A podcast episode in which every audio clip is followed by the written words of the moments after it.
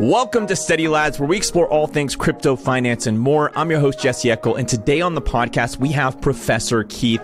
Keith is a TA maximalist who believes that the only important thing to pay attention to when investing is the data. And being a TA skeptic myself, this episode was actually really good. I didn't know anything about Keith going into this episode, but by the end, I was a believer that this guy really knows his stuff well. He also is someone who practices what he preaches and was able to successfully sell all of his crypto at around $63,000 a Bitcoin and didn't buy back until January 2023. So he must be doing something right. In this episode, he talks about how he operates as an investor, what sort of data he likes to pay attention to, as well as he shares where he thinks we're currently at in the market cycle, when he believes the next bull run will start, and exactly how high he thinks the price of Bitcoin will go the next bull run, as well as a ton more awesome and useful information. But before we get to that, let's talk about some of these amazing sponsors who make this episode possible. Perpetual Protocol is the largest on-chain perpetual trading exchange on Optimism with up to 10x leverage. Whether you're a beginner or a pro, Perp offers a simple and intuitive UX with 18 different crypto markets, including Bitcoin, ETH, and Doge to trade with your non-custodial wallet, making Perp a great place for all to explore the world of DeFi. Perp also offers vault products for all levels of users, allowing you to earn high returns with extremely low risk. Perp simplifies on-chain arbitrage strategy into a vault and automates profit back to all depositors. It's delta neutral, transparent, and fully on-chain. Alpha is no longer exclusive to just those who can build bots, but is now accessible to everyone. Turn up the heat on your crypto game with Perpetual Protocol. Go to perp.com today to start trading and earning crypto. We have Professor Keith, who's a professional trader, TA expert, as well as analyst on the podcast today, talking about TA, or technical analysis, and crypto. Does TA matter? How does it work? And how effective is it really?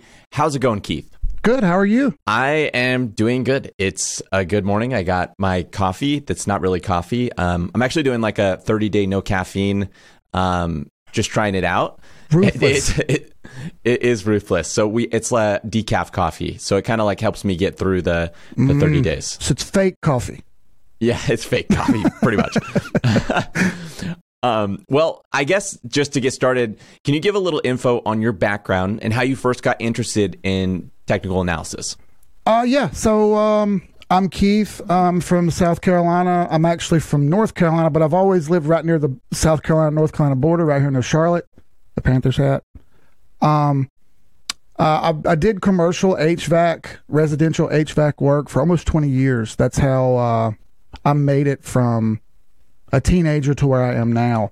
But after 2008, I lost everything in 2008. I was completely homeless. We had nothing. At the time, I was married. We lost everything. I was one of the people that were, I don't know what the right word to put for it is, that got me on the mortgage stuff. That was the first house I'd ever owned. They just kind of got me, and I bid on the stupid mortgage rates, and my house payment. But if you don't know, I don't know where you're located, but I'm in South Carolina, so everything's a little cheaper here, but we also make less money. So a $600 house payment doesn't sound like a lot, but when you make $35,000 a year, $600 is a lot of money. Well, my house payment went from $600 to $1,700 in 1 month, and obviously they couldn't pay that, right? So I lost a house. So I got a cheap rental house. Not only at that time did I lose my house, but I lost my 401k. All of it was, I've never seen a 401k go negative, but my 401k was negative. I'm like, how does it even happen? Who did this? Who did this, and how did you ruin it? How did you screw up this bad? You took it all. It's all gone. I remember that and thinking, how can I fix this? What can I do? And at the time, there was a movie, The Pursuit of Happiness with Will Smith before he was slapping people. Yeah, there was a really good movie that came out, and he talked about this kind of stuff, and it was based on a true story.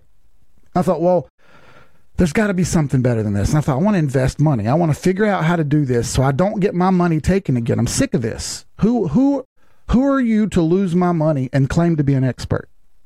I trusted you because everyone told me to.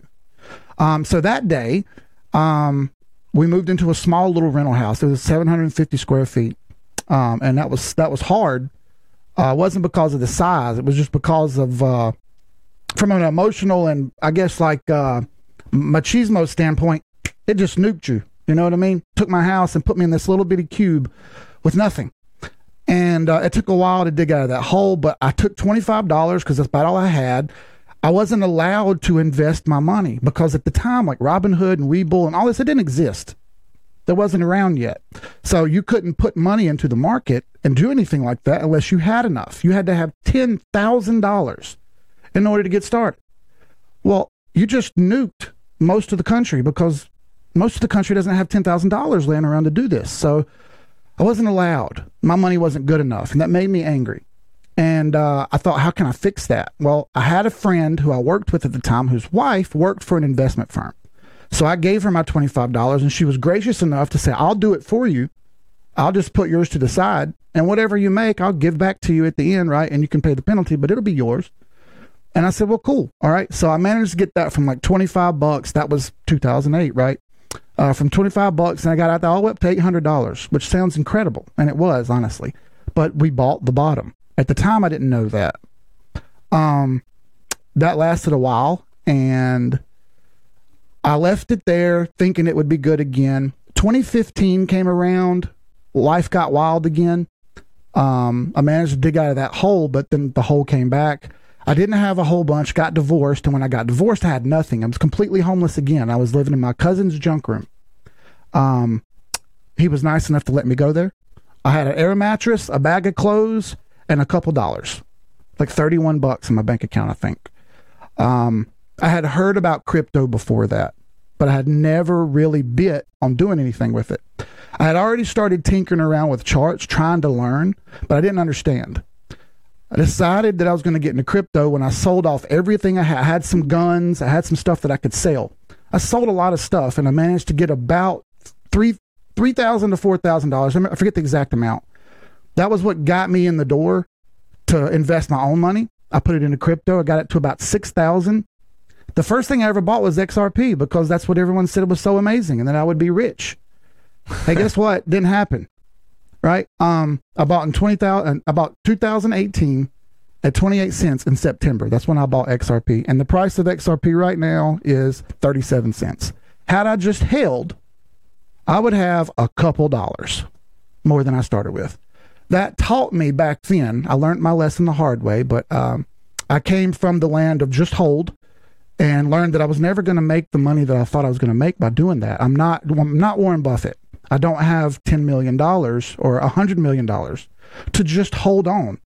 But we can kind of get into that more. But that's kind of where I came from. I've been doing charts since 2018 hardcore. And when I say hardcore, I mean at least 4 hours a day while I was at my regular job, plus any other time I had. So a lot of times it would be 4 hours or more a day. And then I'm talking all day long while I'm at work, I'm working and I'm looking at my phone, checking a chart all the time. Got better and better at it. Got to the point where the influencer I was following got mad that I would share a chart and it would be right and his wouldn't be. Or what he was saying would be wrong. And eventually I got told to leave. And I thought, what do you mean? I'm trying to help. Then I kind of learned then that they didn't really want my help. I got told, and I'll never forget this, there's one captain. I'm the captain, not you. And in a football game, Keith, there's one quarterback. I'm the quarterback, not you. So you need to stop. And I was like, what does that help anybody? Like, you're just doing this to big dog me. You know what I mean? And I decided that day I wouldn't do that. I decided I would move on. We'd try something different. A couple people respected what I was doing, so they stuck around, and they're still here today, right? So I still talk to these guys. Now they're my admins.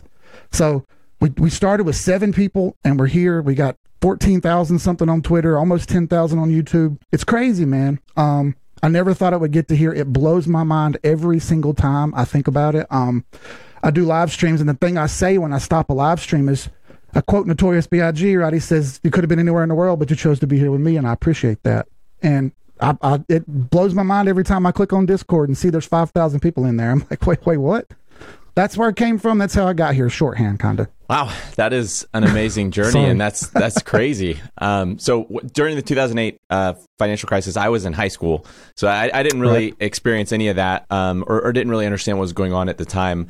I just learned, like, I'd see the news and I'd see, people lost their houses or you know, it was a bad thing, but I never got to experience that firsthand. But right. I have heard a lot of stories like yours where it's like people lost everything.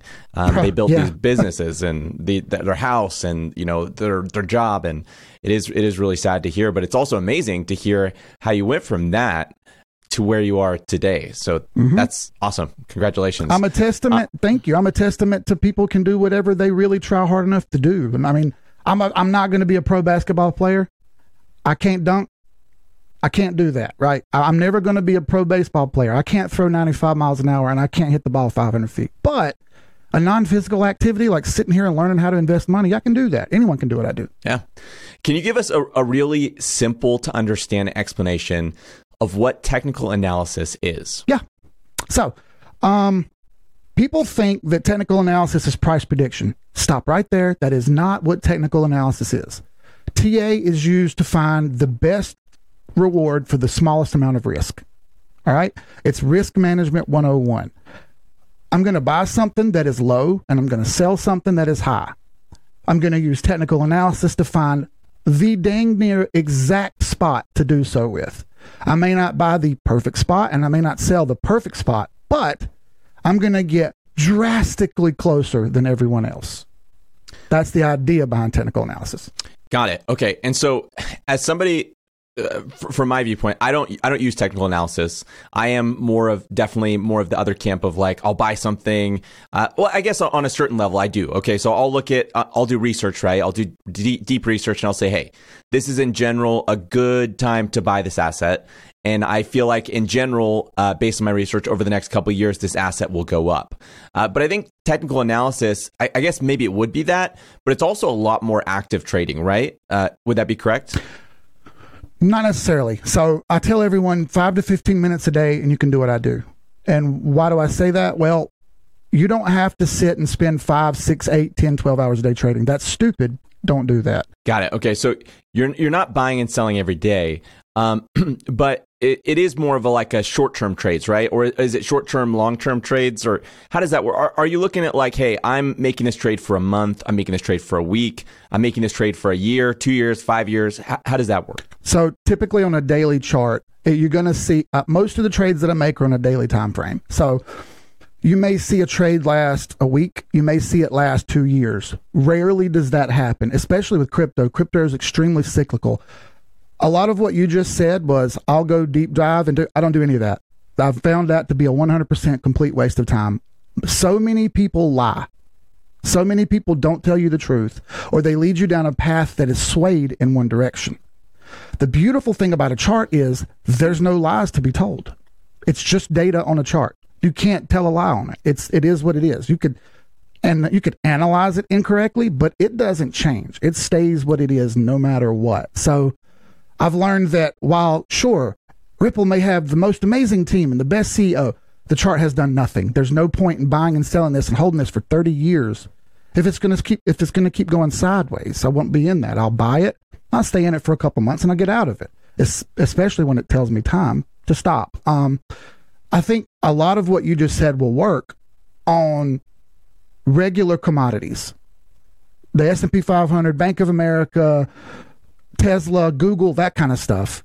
But crypto is nowhere near that. Crypto is extremely cyclical. We have a year and a half to a year and 3/4 of up, followed by 2.5 to 3 years down, over and over and over again.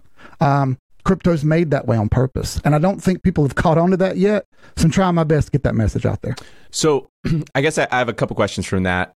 Maybe the first one would be, why do you think it's so cyclical?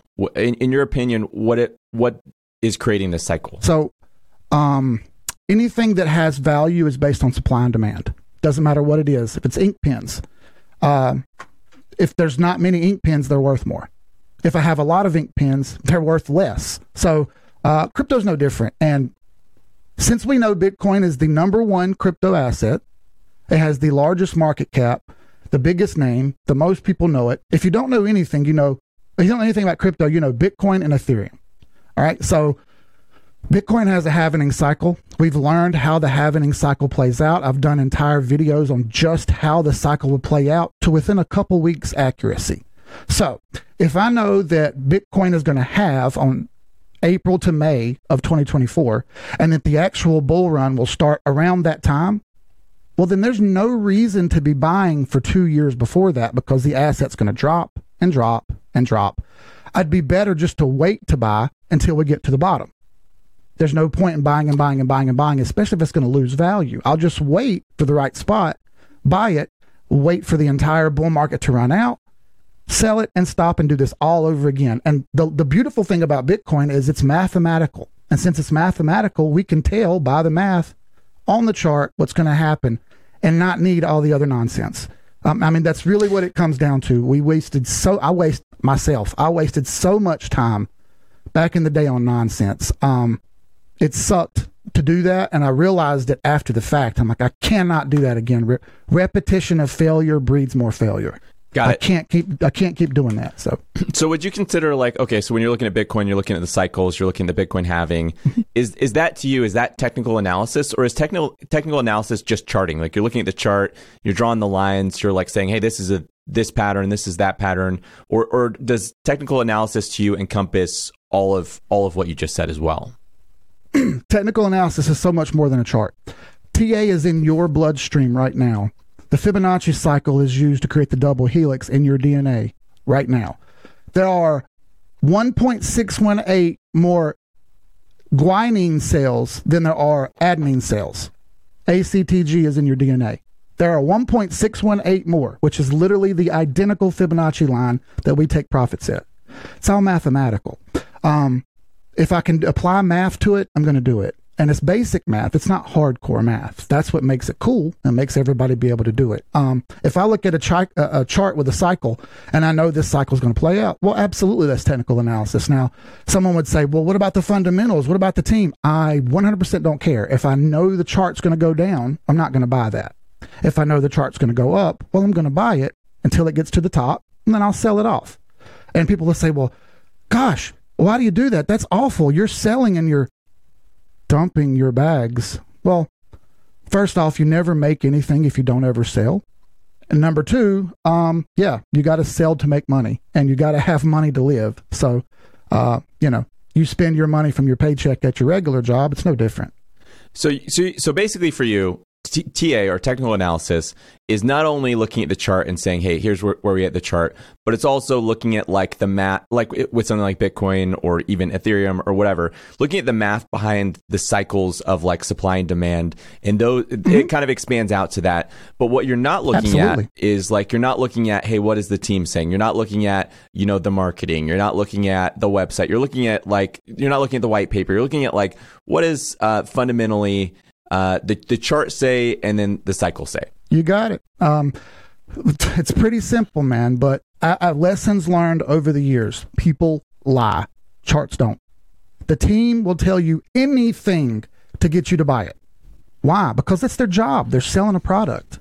It's no different than Brad Garlickhouse for Ripple going out and say, hey, buy Ripple. Why? Because he's the CEO. He needs you to buy it. Why? What else would you think he'd be doing? He wants you to buy his product. I don't need anyone to tell me to buy it. I can just use the chart. Everyone's always going to tell you to buy everything. What about? Okay, so to kind of expand that further, so maybe you're not looking at the marketing, but you look at things like TVL, like the total value locked on a network, or like things like upcoming releases. So like when we had the ETH merge, and how that changes the supply dynamic of ETH. So ETH was inflationary, and now ETH is actually deflationary. Do you look at things like Correct. That as well? That's technical analysis. Now, is a new release technical analysis? No, it is not.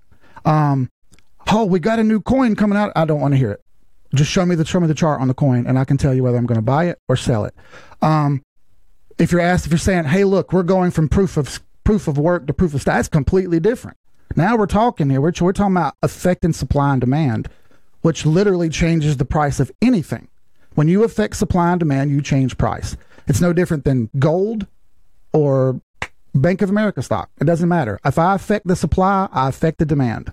I'm going to change the price. Got it. Okay, so I definitely misunderstood. So I'm definitely one of those people that think, oh, technical analysis, that's just drawn on charts and like looking at the chart and saying, hey, this is a mm-hmm. bull pattern, or this is a Head and Shoulders or whatever. But I mean, I agree with you that like you know, that's something that I look at. I look at the changes in supply and demand. I look at things like the profitability of, you know, like this platform, like users are actually using GMX. GMX actually makes money. That money actually gets passed on to the people staking. You know, what is the emissions of a certain token versus the burn of a certain token? Different things like that. Would you wrap in things like that, like emissions, burns? So the dynamics of what you just said is noting a scam versus a non-scam. All right, that's basically what you just went through. I just realized that this is not a scam. Okay, cool. So we can put money into that. We can figure out where to buy it and where to sell it. And now we know it's worth bothering with. Real quick, GMX's website is not a $5.99 Squarespace website. That's the first marker that you should look at whenever, because I wanted to get into this.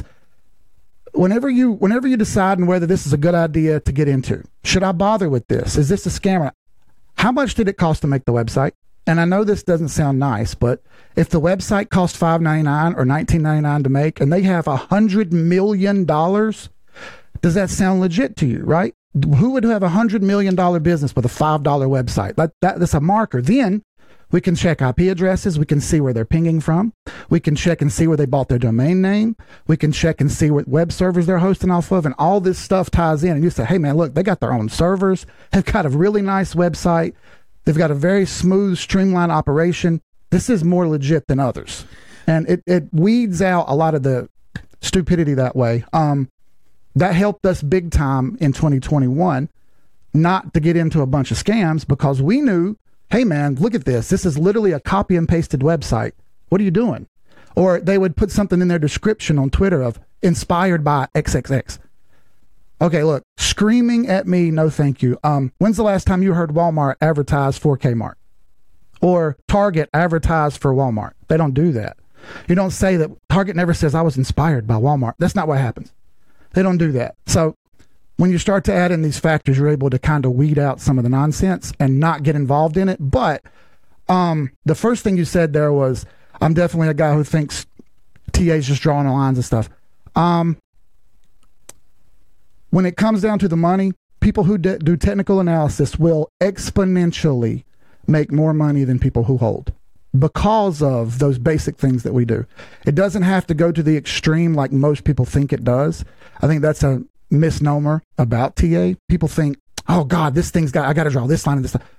It's all a bit of voodoo. Nah, not really. It's actually much, much simpler than that. I have full on free online courses for people to use to kind of see that. It's not as complicated as we think. I've taken people who knew nothing and turned them into people who trade for a living now.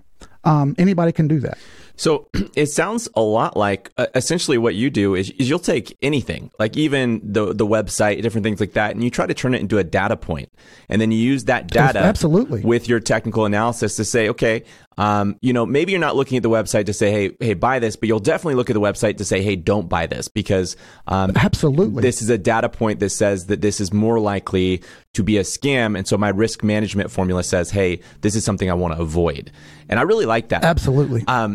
And so what I was trying to say earlier when I said I'm not a big believer in technical analysis was because I was, you know, like kind of like you said, like the way that people draw on charts, it is kind of like, oh, look at, you know, look at this magic pattern in the stars, you know, price is going to go up. Versus what you're saying is you're like, hey, I just want to see the data. I want to see the math. And if the math points in a certain direction, then I will invest because I feel like that's less risky. And if the math points in a certain other direction, you just said it 101. That was the perfect description. Then I won't invest because, you know, that shows that it's more risky. So I really like that, and I think that is definitely a healthy approach as far as like crypto, especially because so many people are almost. I was talking to somebody else on another podcast, and it was like, the way that our crypto tribes are, it's almost like a religion or something. You know what I mean? Like, I'm a Cardano holder, and it's like they don't care what's happening. Or I'm an XRP holder. They don't, or even Bitcoin. I mean, pretty much every coin has some sort of like religion type thing built around it. And you're saying, hey, I don't care about any of that. What I care about is like, what are the raw numbers saying? And that's the direction I'm going to go. Every business known to man only cares about the raw numbers in the end. Every single business known to man. How much money did we make? How much more money can we make? How much did we lose? If we continue down this path, will we be successful? If we change, will that make a huge difference? And it's all about the bottom dollar. To think that crypto is not is a farce. You have to know that when you don't take profits, I'm going to take profits, and I'm probably going to take your profits. And I don't want it to be that way. I want us to take profits together, because if you don't, I'm going to burn you, and I don't want it to be that way. I've used that as a hardcore kind of a jerk thing to say, but also a true thing to say, because it's no different than life. Like, I had a chance to tell you a story. One of my former cousins, who through marriage is no longer there, but they got a civil engineering degree from North Carolina State. Very cool. And I learned that traffic lights are based on technical analysis. And I didn't understand that at first, but essentially they take data points, how many cars come through, how often, how fast are they going, how many cars line up in the other direction. The pressure points on the street that turn the light on are based on how much time is spent with cars going by. There's a humongous amount of raw data points that determine how long that stoplight stays on. I thought it was just time, and that's not the case. It's a constantly changing algorithm that adapts itself, and they can just move a couple little knobs and change it here and there when they want to, but they use technical analysis to make street lights work. No, man, all right, I'm doing this wrong. I've got to change what I'm doing, because if I don't, I'm going to continue to get smoked here. How do I fix that? And once I stopped all that other stuff, it helped. You said something really important there about the tribes. That's got to stop. It has to stop. I learned, here's a story for you. Back in 2013, I had a friend ask me to go play golf with him. And I'm not even a big golfer. I just went to drink beer and have fun. I'm from the South. We drink beer, everybody. I went to drink beer and have fun. So he's on his phone the whole time. And I'm like, stop, dude. We're here to play golf. And he's like, look, Keith, you don't get it. I can't do that right now. I'm like, oh, whatever. So like the seventh or eighth hole in, we're almost back to the country club for the first nine. And he finally says, whew. He says, done. I'm like, what? He's like, you don't get it, man. I had to get that deal done. I'm like, well, that had to get done. That was a multi-million-dollar deal.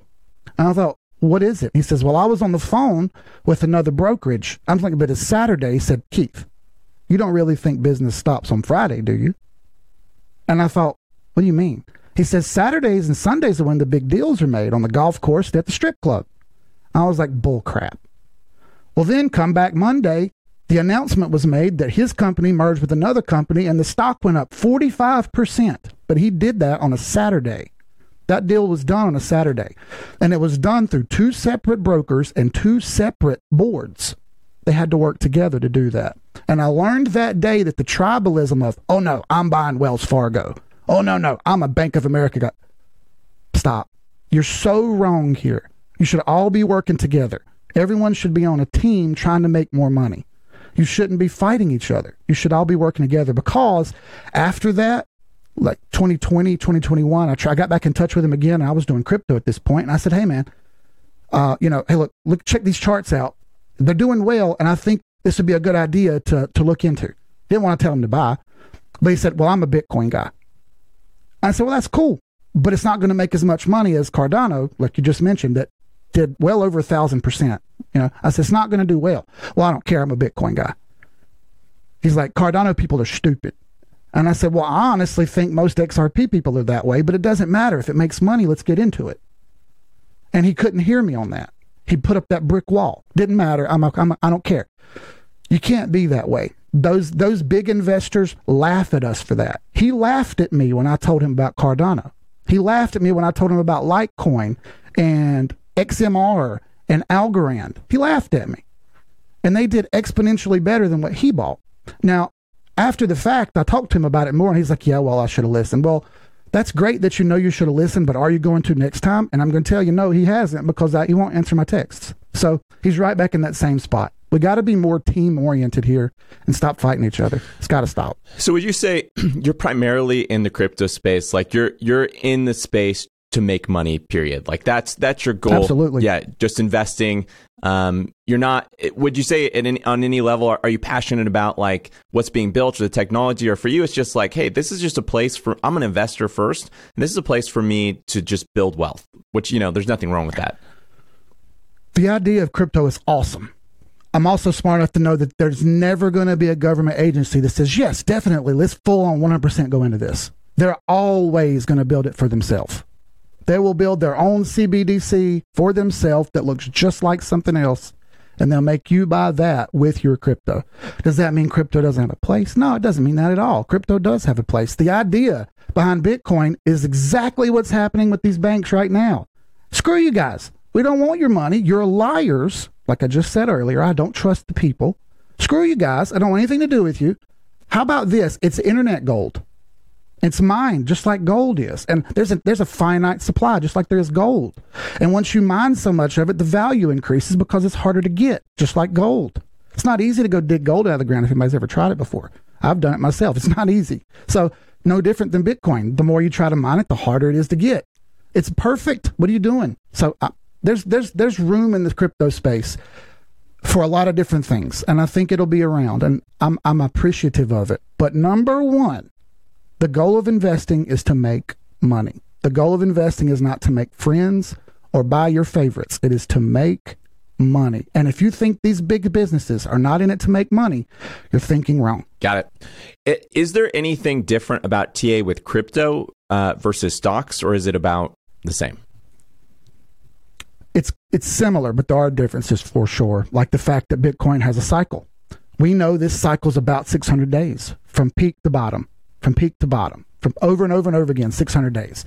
I said that wrong. It's not. It's probably peak to peak. I'd have to look at the chart again. It's all charts. We're able to have time-based decisions. I was able to take profits in the beginning of 2022 and sit on the sidelines the entire time. And I told everyone I would do that, and then I did it. We sold Bitcoin at $64,000. Wow. And we sold everything at $64,000. I sold it all and sat in stablecoins the entire 2022. I didn't start buying until 2023 in January. Why did I do that? Because we knew it was going to go down. That's amazing. We stopped ourselves and said, it's time to, right? I mean, it's all documented on YouTube, by the way. I didn't take any of it off. It's all there. Live streams, one after the other, right? Can I pause you there? What made you sell it in the 60,000 Bitcoin? What? Because we knew it was time. What did the chart tell you, like specifically? Like, what did you see that you're like, oh, this is time to sell? Sweet. So, two things. Number one, the cycle time frame ran out. All right, it ran out of time in its cycle. That same amount of time that it usually goes, it went over that just a little bit. Like I said, it's all within a couple weeks. Give me within a couple weeks, and I'm pretty close, and I can do just about anything. So the perfect top was like 68,500 or something like that. So I didn't get the perfect top. 64,000 was close. We knew that was a 1.618 Fibonacci take profit line. We're able to see that, and that was on a big monthly chart. And those high time frames tend to run the show. We knew that if it got up that high and it didn't break another certain level, it's done for a stop. And it didn't break it. It started to roll back after that. We knew the time was running out. We knew the chart had gotten extremely high. All of our indicators were pegged up on the top. Okay, we sell the top. We don't buy the top. We sell it. Then the beautiful thing is, people, especially retail, always finish last. You saw this massive influx of, hey man, Super Bowl's on. Buy crypto. All right, sell. It's time to sell. We're done. Sell. Stop. Hard stop. I don't need Coinbase floating a QR code around for 30 seconds to tell me it's time to hit the pause button. All right. Well, so once that happened, I said, all right, that's it. I went on a live stream. And I said, look, that was a cool commercial, but I'm done. It's time to stop. What kept you from buying back in? I mean, that almost seems harder. Like, Bitcoin, yeah, you sell the top, then it goes down to $30,000. What stopped you from being like, hey, $30,000 was the old floor at that time, right? It struggles to break through. What stopped you from buying back in right then? That's a great question. So I did a live stream called Don't Catch Falling Knives. So if you're on the countertop and you're making a sandwich and you drop a knife, what is your first reaction? Not to catch it. Well, I guess you... Yeah, you jump back, right? You try to get your feet out of the way so the knife doesn't hit your feet. Then once the knife hits the floor, do you immediately grab it or do you wait on it to stop spinning and stop bouncing? Stop spinning, stop bouncing, yeah. Exactly. So not only do we wait for that knife to hit the floor, but we wait for it to sit still first before we grab it. So if it goes from 60,000 to 30,000 and it looks like it's still spinning, I'm not grabbing it yet. That was all the big downtrend. We were able to do what we said about. We can identify a trend very simply. We can draw a trend line very simply. It's hit the floor? No, not really. It's still bouncing and spinning. Probably should wait now. It's probably not done. And then more down. And we knew it was going to take at least a year based on timelines. It's done this 3 other times. We knew it was going to be at least a year, or if not more. But it ended up being right at almost exactly. Okay, so you nailed almost perfectly the top. I mean, like, that wasn't exactly perfect, but that's better than 99% of everyone else.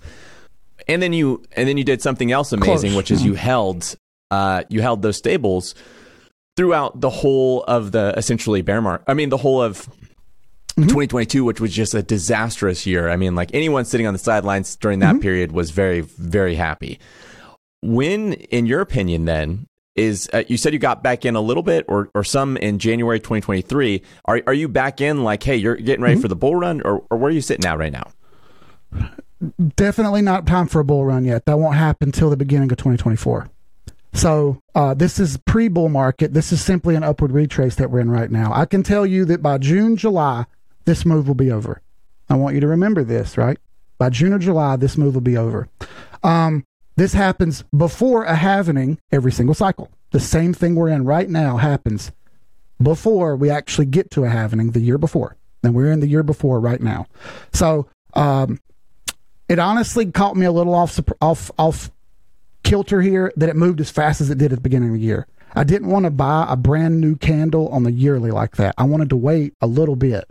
But, I mean, it instantly took off at the first of the year like it was meant to. And I was like, okay, I should have bought on the 4th or the 5th. I waited a little longer, and I missed the Bitcoin buy, and I missed Ethereum. So I bought all the other stuff instead. I had already put out a big list of coins that I was going to buy, because I do that in the Discord. I put out a huge list on YouTube. I put 5 videos out that I thought of coins that would perform well, and they are performing well now. I went ahead and started buying those, right? So I bought in partially. Then we had a little bit of down. I bought a little bit more. Then I was able to get Bitcoin. I bought it at $20,010 on, what was the date? Friday the 10th, right? It's been a week. I bought it at $20,010. And I put out a video just the other day of why I bought. Here's the 7 reasons why I bought it, right? So I'm fully in now. I think I have a little bit of stables. I always keep a little bit just in case something new comes along that I want to buy, or as a safety. I want to have a little bit of safety net always. That's part of risk reward. Have a little bit of safety. This move will go up. I like around 34,000. Call it 34.5. There'll be hiccups and bumps along the way. We're in a bullish megaphone pattern right now, which I don't particularly like, all these candlestick patterns and stuff. But it's pretty obvious what's going on with Bitcoin here. We're going to top out at roughly 30,000 at first. It'll bump its head. I like 34.5. I'm not a financial advisor. There's not financial advice, blah, blah, blah. I just do charts way too much, everybody. So that's the levels I like. It could get as high as 38, but I doubt it. It's going to run out of time, I think. And so you're saying this current move up is going to end in June, July-ish. Then what happens? It goes back down, or? We'll retrace. There's mixed emotions about this one. All right. So in 2015, it didn't retrace as much. But in 2012, it did, and in 2019, it did. All right, we had these gnarly retraces. 2014, 2015 didn't. All right, so I want it to be that, because that move, that 2015 to 2017 move, was the biggest move in crypto. It's never happened that large before. I want that to happen again. However, it doesn't matter what I want. So while I might want that to happen, it probably won't. Every other retrace has been about 61 to 68% from that summer high. And that summer high will come in and around June or July, I think.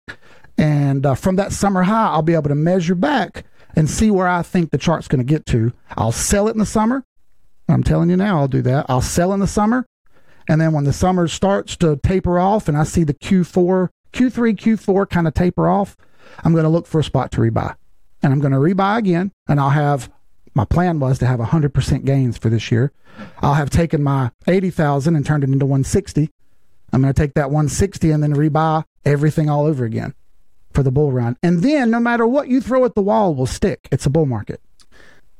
Throw everything at the wall. It doesn't matter. It's all going to go up. Now you have to be careful not to buy a scam, right? But it's going to go up at first, even if you buy a scam. So you're saying, in your view, that early 2024, did you say a month that you're looking at, or like just early, the first quarter of 2024 is when you're looking for the start of the bull market? So mixed data on this one, and I'll be within a few weeks.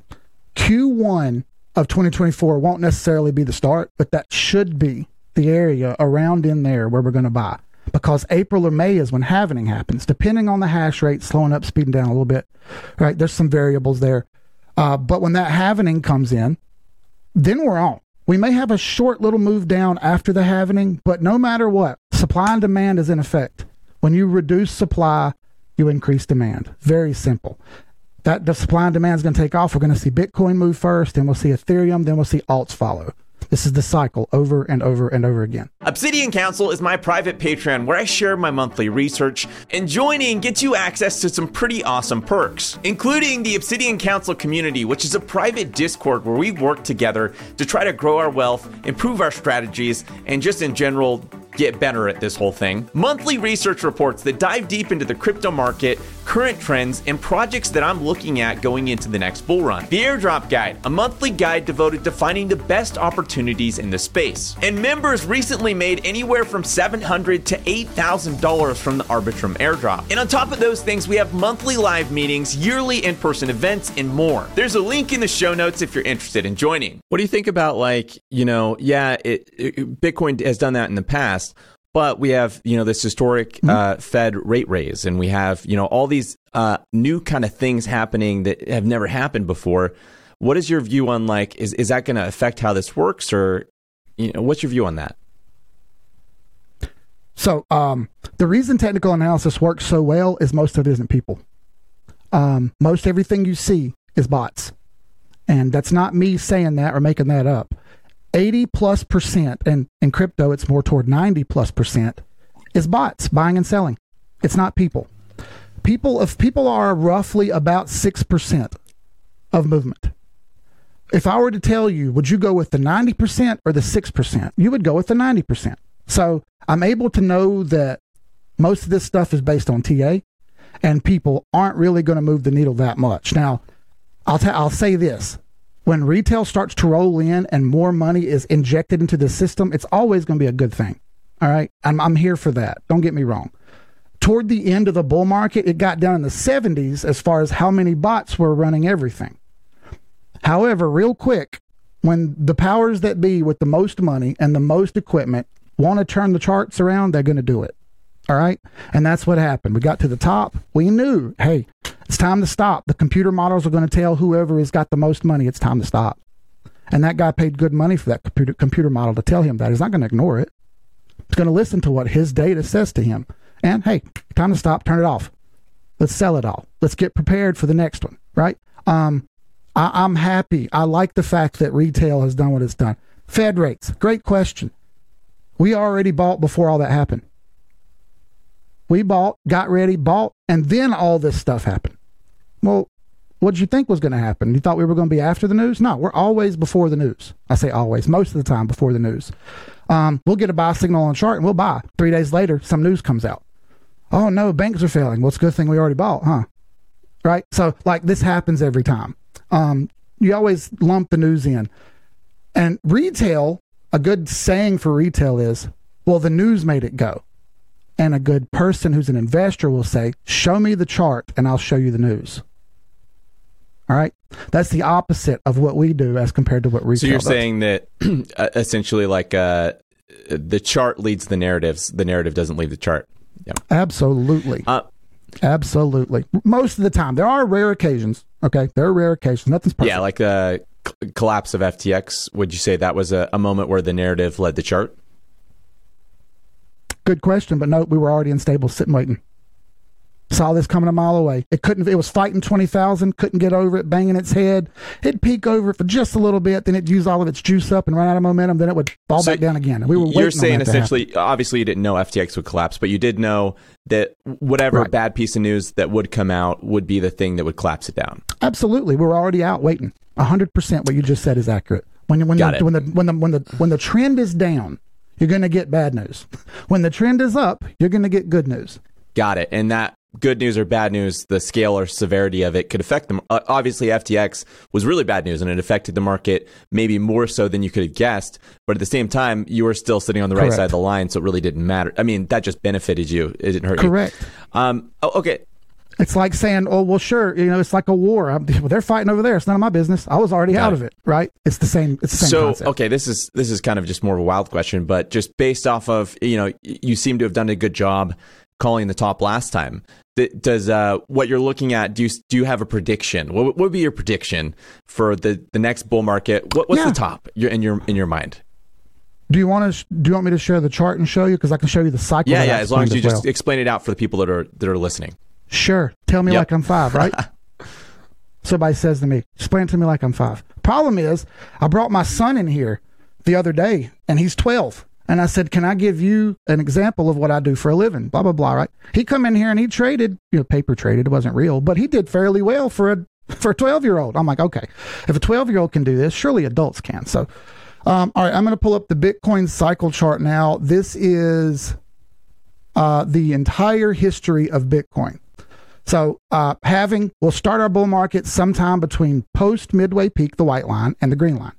All right, we'll find our next bottom somewhere in this zone here between July and May. When you say next bottom, you're talking about, you know, are you saying we're going back down Bitcoin 15,000, we're going back down ETH 800? Are you saying it's like an bottom bigger than that? Good question. That's a tough part to know, right? I can never know exactly how far we're going back. I'm going to ride it back until I see a line break, and then I'll know it's time to buy. I guess. So if I were to peek out, do you think it's going to go lower than those numbers? Not necessarily, no. Got it. Not necessarily, no. So if we were to peek out this yellow line, I can look at this and say, hey, man, this thing's going to come up here and peek out and start to roll back. Where's a likely stopping point is roughly 20,000. We've fought this fight right here at 20,000 for quite a while. Okay, it's probably going to slow back up at roughly 20,000 again. Anyway, if we peek out here, we're going to roll back. And the first spot for me and my thought process is it's going to stop around 20,000. There's other variables there that I could get deeper into, but again, it's not super necessary. If we sell at 35 and we buy at 20, we have saved a ton of percent.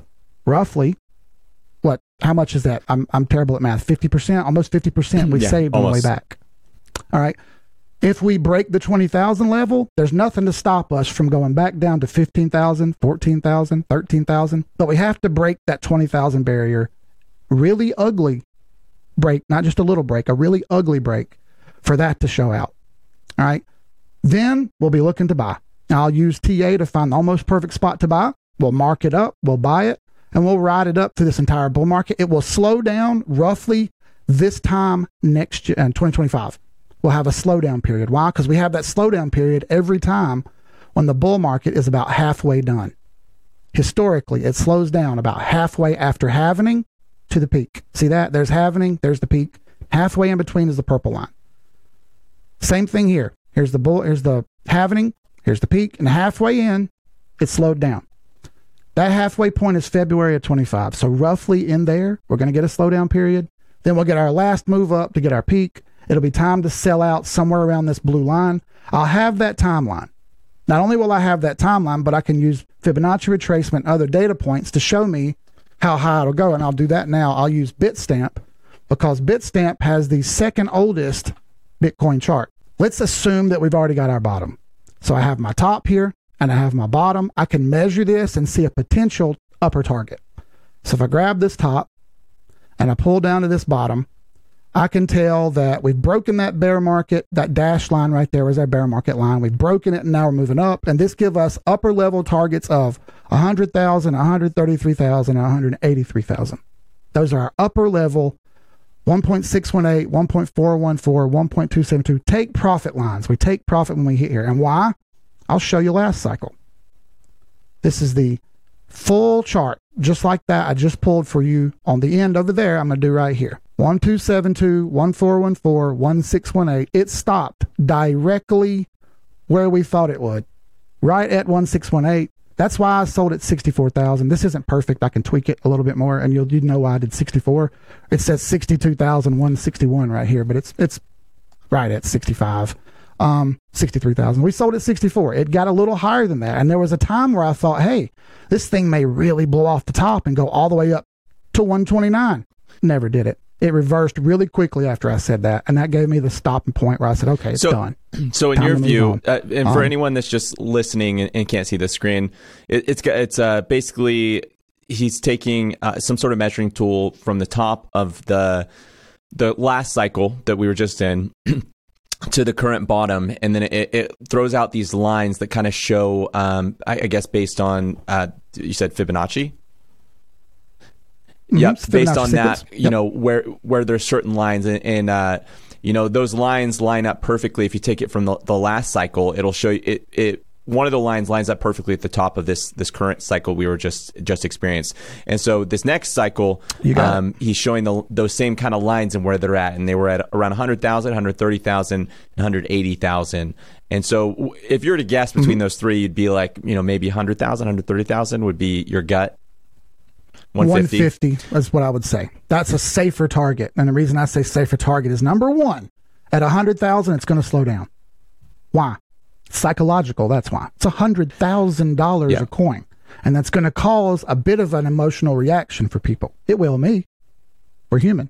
So that 6% or 10% of the market at that point is going to go, holy crap, it's $100,000. So, okay, here's another good note, I guess, to go on from that would be, what sort of strategies are you using as you're trading? Okay, so you're basically, the way you call it TA, but I think of it as kind of like data science. If you've ever read the book Moneyball, it's like, you know, they had these scouts that would go find, you know, the next NBA. Yeah, oh, I know Moneyball. The next NBA athletes, and they would do it on gut instinct, and basically because like this guy looked like Steph Curry, so he's going to be the next Steph Curry. And then this guy came in and he's like, hey, I'm just going to use data science. I'm going to look at the data, the raw data, and that's how I'm going to pick the best athletes. And he would, and he was like significantly better at it than all these legacy scouts. And so that sounds exactly like what you're doing. You're just like, I just want to see the data, and I'm going to use that data to make my decisions. What sort of rules do you have for yourself? Like, say you have Cardano, or you got like, you know, name your coin, like some new AI coin. You decide to jump into this next cycle. It triples in value, it quadruples in value. At what point are you taking profit? At what point are you taking your initial off the table? Are you waiting for a certain point to sell all of it, or are you de-risking on the way up? That's a great question. If it's the bull market, I'll tend to stay in a little longer because I know the tide is rising and all boats are going up with it. So you can leave it alone and stay in a bit longer. If it's not a bull market and it's sideways, which we call crabbish, or if it's a bear market, I'm going to bail way quicker. A great rule of thumb is to play with house money. If you put something in, $100, and you turn it into $200, take your $100 out and put it back in your pocket. You have house money now, and you're fine. You're never going to lose a dollar at this point. Right? That's an important thing to do if you can. If you can get your original investment back ASAP, then you're going to be all right. This is the case with every coin, like you just mentioned, whether you're layer 1 or layer 2, all the way up into the fake nodes and the Ponzi nodes. If you could get your money out first, you're all right. If you can't, you're SOL. Right? And that was a big lesson to be learned for everybody with all those fake nodes and stuff. Hey, man, you didn't get your money out ASAP? Guess what? You lost it. Right? And everybody learned a real quick lesson about Ponzi schemes. All right. So it's very important to understand that if you can get your original money back ASAP, get your original money back in your pocket. Now I can't lose here. I may not make as much as I want, but I can't lose. All right. So I'm going to make myself a winner, and I'm not going to become the guy who loses off the bat. You asked, what rules do I have for myself? I have 4 very basic rules. Rule number 1 is no emotions. There's none allowed. When it comes to investments, these investments don't feel about you the way you feel about them. If you love it, they don't love you back. They only care about your money. That's all they care about. How much Cardano did you buy? Thank you for buying Cardano. You should buy some more Cardano. That's all they care about. Give me more money. All right? That's every business. That's what the point of business is to make money. So understand that you may love it, but they don't love you. They only love your wallet. So no emotions are involved. You cannot have emotions that will cost you money. You will get them. That's part of being human. You have to control them. That's rule number 1. Rule number 2 is have a plan before you ever buy it. If you're going to buy it, why? How long are you going to hang on to it? When are you going to take your profits? Why are you taking your profits? If you're not taking your profits, what's going to happen? What's part of your plan to say, I'm done. This is too much. I got to stop. All that needs to be thought about before you ever buy it. You don't just buy it because you like some guy who talks about it. That's a horrible idea, especially where this may go on YouTube. You don't go listen to those guys and say, oh, definitely, this is definitely what I should do because he said so. That's terrible. Why would you do that? I'm just some dude on the internet. Go look at the data and make your own decision. Don't listen to me, right? I'm nobody important. You got to have that plan. Rule number 3, what's your backup plan? Because there's not a single serious investor in the world that ever buys something without a backup plan. If you buy it without a backup plan, you are gambling at best. And we shouldn't gamble with our investment money. That's a big no-no. Gambling is not cool. We don't want to gamble with investment money. You gamble with house money, not investment money. All right? So what's your backup plan? When are you going to stop? When are you going to walk away? At what point do all the signs flash in your eyes and say, stop? You've done enough. You've hit a home run. Take your bases. Don't be a jerk. Don't flip your bat. Don't walk around the bases backwards like a jerk because they're going to hit you next time you get up to the plate, okay? They're going to throw at your head next time, so don't get cute. What's your backup plan? And the last one is number 4 rule is take your profits. Always, always, always take your profits because it's very simple. I said it before. If you don't take your profits, I will take your profits for you. I don't want that. I want you to take profits with me. So we both get paid. Then we can both go to Vegas and hang out or Miami. We can go rent some cool cars, not buy them because we don't buy cool cars. We rent them. Then we can have fun. Otherwise, you're going to get burned and you're going to be stuck, as the kids call it, holding the bag. So what do you do when, say, a position goes against you, right? Like, it doubles in value, take your initial off the table. But let's say the other circumstance happens where, your $100 turns into $75. Or, it's starting to drop. Mm-hmm. What do you do then? Or at what point do you sell? Okay. Good question. So typically I base my stop losses on the chart. I find the recent low. So let's say it was $1. It went up to $1.10 and come back down to $1.05. That's the new recent low, $1.05. I buy. It goes up to $1.07. My stop loss is going to be right underneath that recent low of $1.04. I'm willing to risk it till $1.04. If it breaks that low, I'm typically going to stop. I like to have a good risk-reward ratio of 2-to-1 or 3-to-1. So I'm going to risk 2. I'm going to risk 1 to make 3. I'm going to risk 1 to make 2, at least, right? I want that at least. And I'm going to base that on dollars. So I risk $1 to make $2, right? If I can't get that, I'm probably not going to take the trade because it's not worth it because there's better ones somewhere else. And I'm going to set a stop loss of roughly 10% most of the time. But if that recent low is lower than that, then I have to risk a little bit more. You have to risk it to make it. That's just the way it is. Sometimes you're going to get negative trades. It's just the way it is. I don't win every trade, by the way. I'm a professional trader, and I don't win every trade. Do you hear me? You're not going to win every time. I am not perfect. I will lose sometimes. Losing is part of the game. You don't have data points on winning unless you lose. Okay? You have to have both. It's yin yang. You can't just win. You made an interesting point about Moneyball. A great example of that people don't know about is football with the Seahawks. I'm not a Seahawks fan. I'm a Panthers fan. I can't stand the Seahawks. However, the general manager did Moneyball to build that team. What did he do? He went and drafted athletes that weren't necessarily the best at their position yet, but they were athletically inclined. And he knew, I can teach you how to catch. I can't teach you how to run a 40 and 4.2. I can't teach you how to jump 50 inches, but I can teach you how to tackle, right? He did this, and everybody said, oh, well, they got lucky. They got lucky. No, they didn't. They were smarter than everybody else. They did TA when everybody else was hodling. And they roasted everybody for years, and they kept doing it, and they're still doing it to this day. Gino Smith. Who thought Gino Smith was going to come out and be a pro bowler? Oh, the guy who's doing TA did. And I'm like, okay, this is all life. This isn't just charts. This is all of life. We're doing TA in all of life. And I've started to apply that to my real life, and it's amazing. It's kind of weird seeing TA play out in real life too. You know what I mean? Yeah, I mean this is all so good, and definitely something people in the crypto space need to hear more of because too many people do base their decisions off of a YouTuber or a Twitter post, or because they like a logo, or because it's called AI crypto chat GBT token Elon Musk. You know what I mean? Like those aren't rational decision. Mm-hmm. Those aren't rational ways to make a decision about an investment. And if more people would do what you're doing, which is look at the raw data, look at the data behind what you're buying, they would not only not lose a lot of money like they have been, but they would make a lot more money. And so I think that's a place that the crypto space especially needs to go, and we need to kind of mature quite a bit as traders or investors in the space, because honestly, if we were able to mature more, these Ponzi's and these garbage projects wouldn't have any breath to breathe in the market. They wouldn't have. Yeah, they wouldn't be raising $10 million, $50 million, because they named themselves after a popular trend in the real world. And so, I mean, this is really useful and helpful to kind of raise up the whole industry. And I am really passionate about the crypto space. I think for people and the world, that having an open financial system like crypto is going to be a net positive for humanity. I think governments. Absolutely. Just are not great innovators, and they are not very good at handling money, except for in their own interest. And so, bro, you got it exactly right. Why would anybody trust the government with a single dollar? A dollar. I don't give them not even a dollar. Why would I give you any more than that? You're going to give it to somebody who don't need it, or you're going to blow it. Exactly.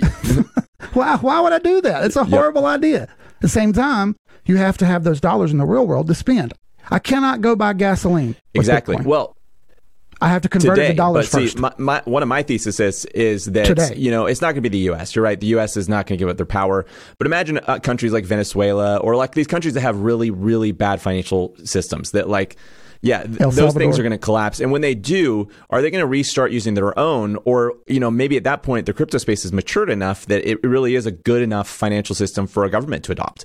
And they plug into an open financial system. And the reason I think that that's beneficial is, as a nation, your financial system kind of dictates. It's kind of like your soil. If your people are plants, that's the soil that they grow up in.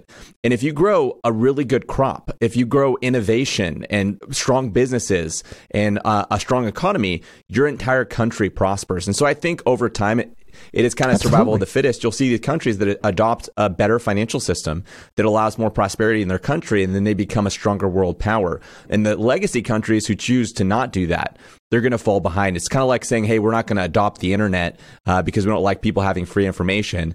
And, all your people fall behind. I think that's what's going to happen with crypto eventually. At least that's one of my beliefs. I do have one last question. If people want to learn more and they want to follow you, where should they go? So, I've got a Discord. It's called 786 Assassins. Why? Well, that's a Fibonacci number. 786 is a Fibonacci number. That happens to be exactly where XRP stopped in the last bull market, 786. That's partially why our name is what our name is. And it sounds cool. So 786 Assassins, that's our Discord. It's free for general people. You can pay $8 a month to be part of our group. We share information together nonstop. $8 filters out the idiots. That's why it's $8. It takes out the craziness of the space and kind of creates an adult space where we can all get together and do this together. It was 16. We reduced it all the way down to 8, and we're going to keep it that way until the next bull market. This will give people a cheap way to get in and learn without having a bunch of noise. That's on our Discord. 786 unlimited.com is my website, where the Discord is, the YouTube channel is, YouTube's TA with Keith Lay. I'm live every Thursday, and I do update videos on Monday, Wednesday, Friday. So you get market updates or whatever I happen to be looking at, and then live streams for a solid hour on Thursday nights at 11 p.m. I do that because I have kids. So I can't live stream in regular time, so I do it late. Also, I'm on Twitter, CarolinaKeith_1.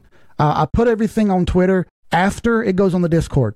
It goes on the Discord first, and we talk about it. Plus, the beautiful thing about our Discord is a bunch of people with a bunch of information and more data. And that data helps us make more money. We see it there, we talk about it, we share it out for everyone else to see. That brings more people into the Discord. We all get bigger and smarter together. There are no wrong opinions in our Discord. We like anyone to speak their mind. No one will be kicked out for that. We don't kick anyone out except scammers. We've only ever removed one person from our Discord, and that's because he hated me saying things bad about zombie nodes. All right. So he got really upset and started acting like a 5-year-old. So he had to be removed. Other than that, we've not kicked anybody else out of our Discord. We're open to opinions and open to information. That's being an adult, having an adult conversation. Like you just said, I want our space to mature. I love it. We had a lot of immaturity last time, and I want that to be fixed. This next time, it's going to happen again. This next bull run, it's going to happen. Everybody be prepared for it. It's going to get super immature at the end. And when you see that happening, you got to know it's time to hit that stop button about that time. I agree. All right. Thank you so much for joining. As always, people, remember investing and crypto is risky. You should always do your own research. Nothing we said here today is investment advice. And as always, stay steady, lads.